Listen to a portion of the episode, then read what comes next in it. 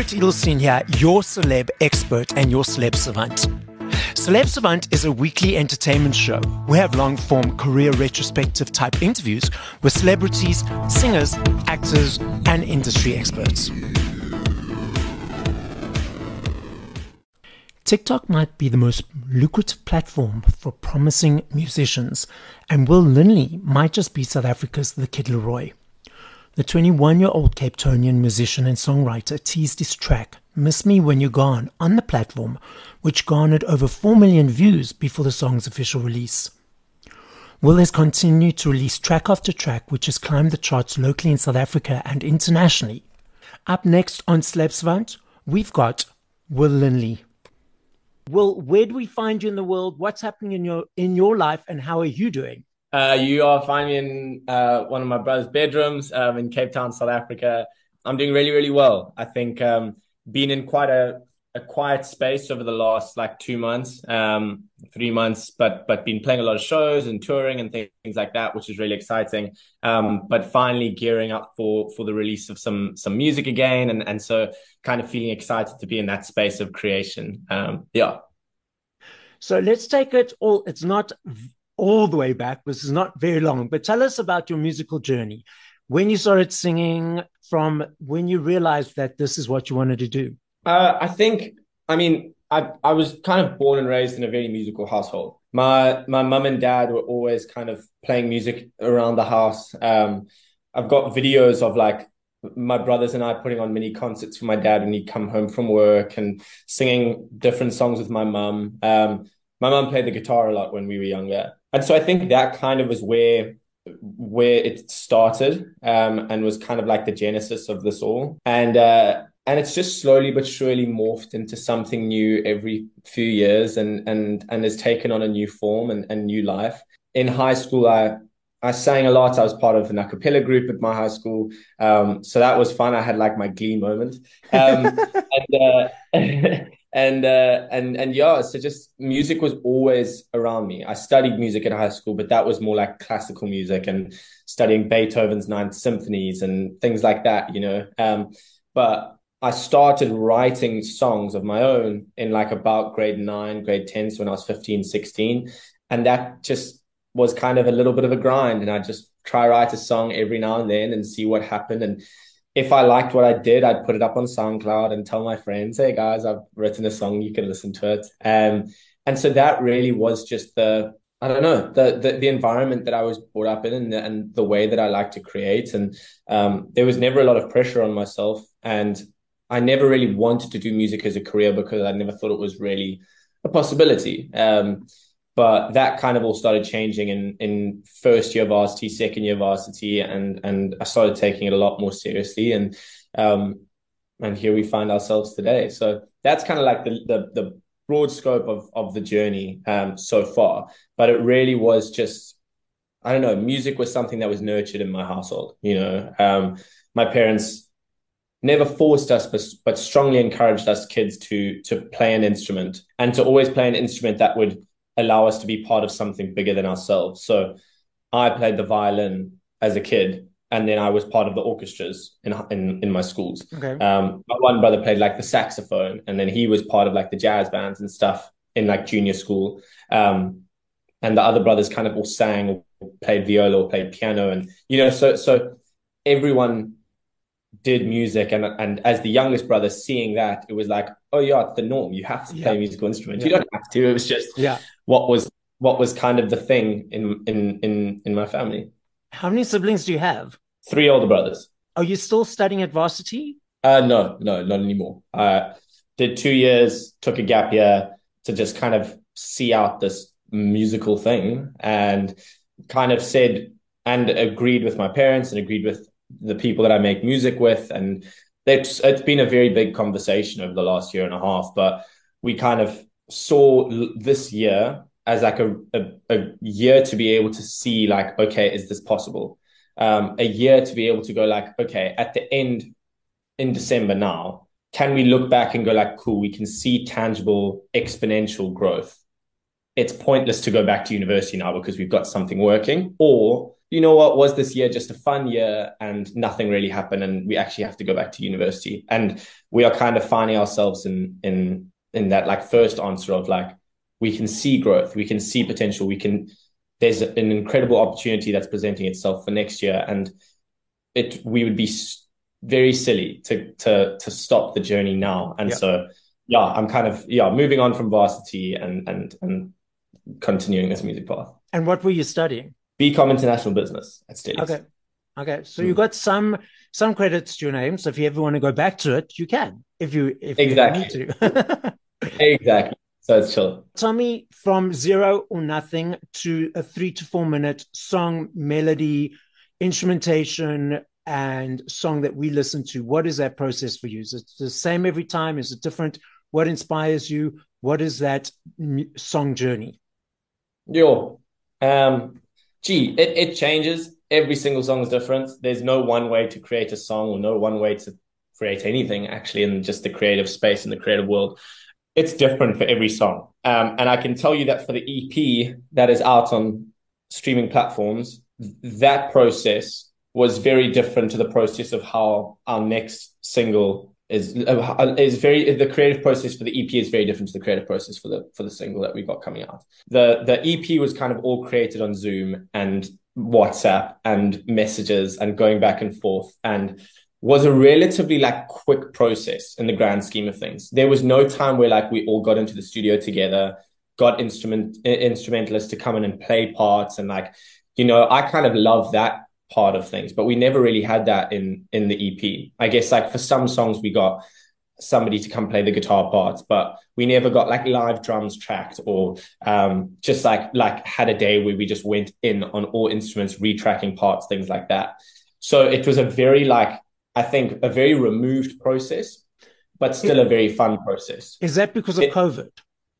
Because of covid and because i was in south africa and david and bubele and john samuel who the guys that i write with a lot were all in the states. You know? okay, and, understood, and understood. Okay, it, we literally could not be together in the same room at all. You know, um, but that has dramatically changed with this new single coming out. David and Bubele actually came out from the states to South Africa to watch my Daisies performance, and are now spending the rest of the year in South Africa.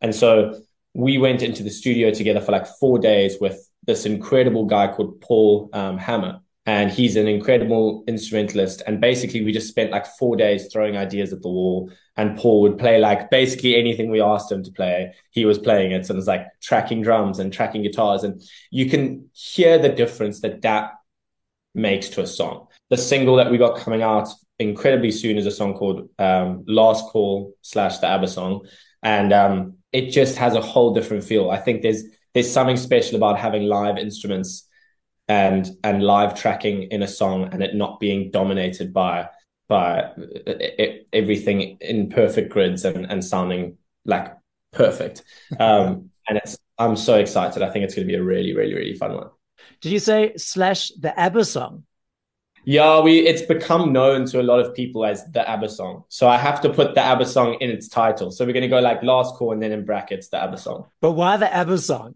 Because there's a line in it that goes, "We started dancing to ABBA. Now I can't pretend," and everyone's kind of latched onto that line, and they're like, "Oh, where's the ABBA song? Where's that song?" So, um, yeah. And you like ABBA yourself personally? Oh, I love ABBA. Come oh, on, cool. who can't who can't love a little bit of gimme, gimme, gimme, or voulez-vous? Or, I oh, mean, I mean they're brilliant. I mean, they were so they were so mocked at that in their time. I mean, I was very, I wasn't even thought of. Neither were you, naturally. But I mean, when those songs were released, but they were so mocked of. And if you listen to the intricacies and the productions of their music, now people start to, or, you know, in the 80s, 90s, and whatever, they pre- appreciate the ABBA music because mm. it's so, they were so ahead of their time in what they did. Beyond the next song, the ABBA song "Last Call." What's what's coming up next thereafter? Are you allowed to say, um, or is it still uh, very secretive or up what's up in the pipeline? No, no, we've got. I mean, we've got a lot of shows coming up, so we're working hard to try and make those things perfect. I think that's been a very interesting um, journey in and of itself because live is very different to just writing and recording a song. Yeah. And then we just got more music coming out. We've got about like twenty songs, twenty five songs that we're kind of picking from and just going to pick which one we think should come next, you know? So we're in a really, really nice space um, in terms of like having the songs, feeling super comfortable in those songs and feeling like we've got good songs. And so uh, it'll just be a lot more music and hopefully some more shows in the new year um, and some writing trips. So is this uh, 25 songs that you mentioned, is this going to be a body of work that leads to a full album? Uh, we don't know. It could. Um, at this moment in time, with the with the current state of of online streaming and and and music platforms, people aren't necessarily consuming big bodies of work for like relatively small artists. You know what I mean? You got to be like The Weeknd or Adele or yeah. whoever to put out a, a, a, concept album or a big album and people will take the time to listen to it from start to finish. I think I have some ideas and what I would like to do for a concept album and for an idea. And I'd love to try and see that out. But at this moment in time, we really just focused on the songs and getting those perfect before we start dreaming big and and going for an album. The album will come at some point, but okay. I can't tell you when or how. Yeah. So leading, great segue. Obviously, you younger, I'm older than you, but pre it was CDs, vinyls, cassettes. Those are making a great comeback. I'm grateful because I love me a CD. I love the aesthetic of holding something, the booklets, the artwork. And it was that whole physical journey of a person, you know, going out, buying the CD, knowing that they had to save that amount of money to get that specific artist's album. And now we've got these streaming platforms.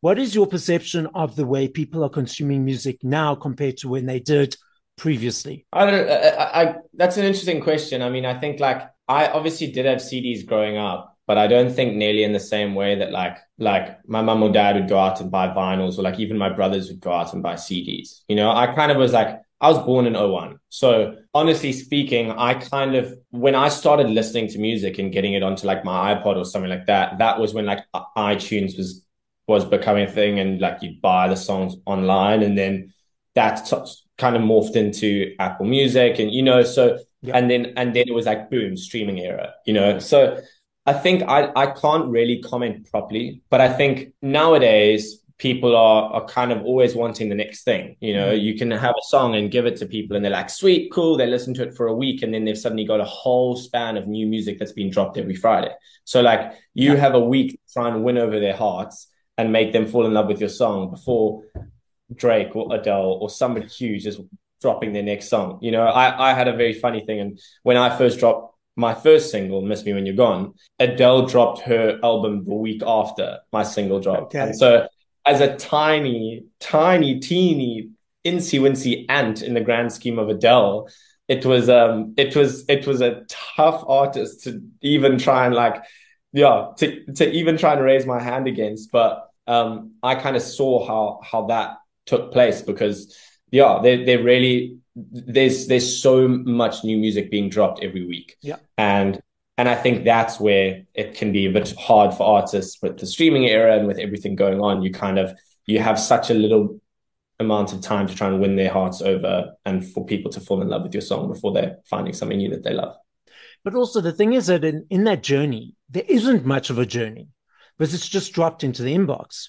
Previously, people had to, you know, go and say, okay, cool, uh, listen to the radio or uh, search or, you know, go into iTunes and actually pay for it. There isn't much of that musical journey now like there used to be even in your space, like compared to my space, where we had to listen to the radio, listen to one single and then another single, then another single, and then go to the CD shop and actually purchase the CD and uh, hope for it's a whole 12, 15 track, uh, mm-hmm. you know, song or tracks that were really cool it's it's very taken a much away that that energy exchange and that journey of the person of like really going out there and knowing okay i love this person love this artist love this song and i'm really going to now invest in that time and energy in that space. I think it's i, I don't know. I think it's a little bit different in terms of like like what social media has done is it it it allows people to gain a, a bigger relationship and a more personal relationship with yep. the artist that they love you know and so i think like that journey is just taken on a different form. Yes i'm not going out and buying the cd or listening to it on the radio like we still listen to stuff on the radio. Yeah. Yes we're not driving 15 minutes or 20 minutes to the nearest music store to buy a cd but we are uh, there's there's connection online that people are witnessing. There they with the way that music's kind of released nowadays, it's like put it on TikTok. Do people like it? And then there's that journey of like making people kind of fall in love with the song before it's been released. And that's a difficult thing in and of itself. Yeah. But I think like then that pulls people over to your socials, onto Instagram, and to things like that. And that's where you can kind of like build relationships with fans and try and like, I don't know, really build something solid with them. And then you know that when you have that connection, when you feel like I resonate with you as a fan and you resonate with me as an artist, that's where the connection comes into play. And that journey is like so indestructible because then they will champion you and I will champion them and they will listen to my music and I will try and put on the best shows possible for them. You know, so kind of it's like you just build the relationship in a different way. And I think yeah. it becomes a more personal relationship than what it ever was and I actually really love that, you know. And so like like there have been people that have come to my shows and gone like, I'm Rebecca, like the person that DM'd you about this and this and this. And I'm like, oh my gosh, Rebecca, it's lovely to meet you. You know, whereas yeah. like it was never that uh it, it like 15, 20 years ago, yeah. people were it, fans were kind of like just numbers to yeah. artists. And now I think it's become a much more personal thing, and fans are more than just somebody that's listening to your music that you're never able to connect with. They are actually like human beings that are championing your music and yes. you owe it to them to kind of build a relationship and and try and connect with them on a more personal level and i think that that's where the journey is has shifted that's interesting i like that answer now tell me tell us what you enjoy about performing live uh, the connection with fans. I think the whole reason why I do music is connection. It's it's it's being able to create something and a and a body of work that hopefully people connect to. The live space, I love the energy. I love dancing around. I love just being a big presence on stage. I'm very tall, so I, I, it's it's very easy for me to take up a, a lot of the stage. But um, for me, it's just being able to kind of like give the fans something new and an experience that hopefully they will remember for a very long time. Um, I'm still new to the whole live game, and so I'm trying to figure out, okay, how do you put on a concert properly? How do you make this work? But I think overall, it's been such a blessing and so much fun, and uh, and and particularly performing live and having people sing songs back to you or being able to win somebody new over who never who's never heard your songs that's a really cool challenge in live that i didn't quite appreciate until about like two months ago wait how tall are you you're sitting down i can't really see right now so for the listeners uh, we on zoom so how tall are you uh, i'm i'm six three Oh wow! Okay, so that's pretty tall. it's all legs. it's all legs. um. Okay, so then but uh, okay, so I'm the person who likes to stand right up in front enjoying the concert. But what does what frustrates me, and this is a question I ask you. You mentioned connection. I see there's people around me, and they've all got their cell phones up, trying to get the perfect picture, perfect video, perfect um, whatever they're trying to do with their cell phones, posting at the same time. Don't you find that is a bit of a disconnect to the connection you're trying to create with the audience? Uh, no, not really. I think it's just a way for them to try and capture the moment so they can remember it for longer. You know, it's it's and it's all it's like a personal thing for fans. It's like if they want to film it, sweet. If you don't want to film it, sweet. Like yeah. however you want to have this experience, you, you do it how you want. You know, I think that there's still connection, even if somebody's holding up a phone or not, because they're still in the room. They're still letting the music wash over them. They're still actually watching you. Yeah. Um, a lot of people just kind of hold their phone to the side and then watch, you know, and so it's it's kind of like two eyes, you know, but but four eyes. It's, it's, four eyes exactly.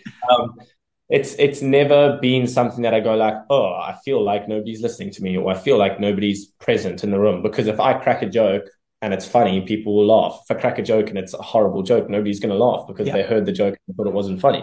Yeah. You know, so it's it's very much just like it's just again a matter of like where concerts have gone and and if somebody wants to experience it through a phone and so that they can hold on to that memory for longer, then so be it. I love that. And and and I would want them to be able to experience the show for longer if they don't want to lose that moment.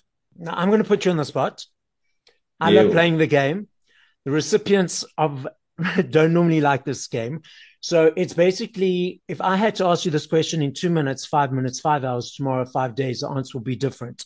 So I recognize mm-hmm. that. Your in this moment, top five go to songs by other artists? Uh, there's this new artist called Annika Bennett.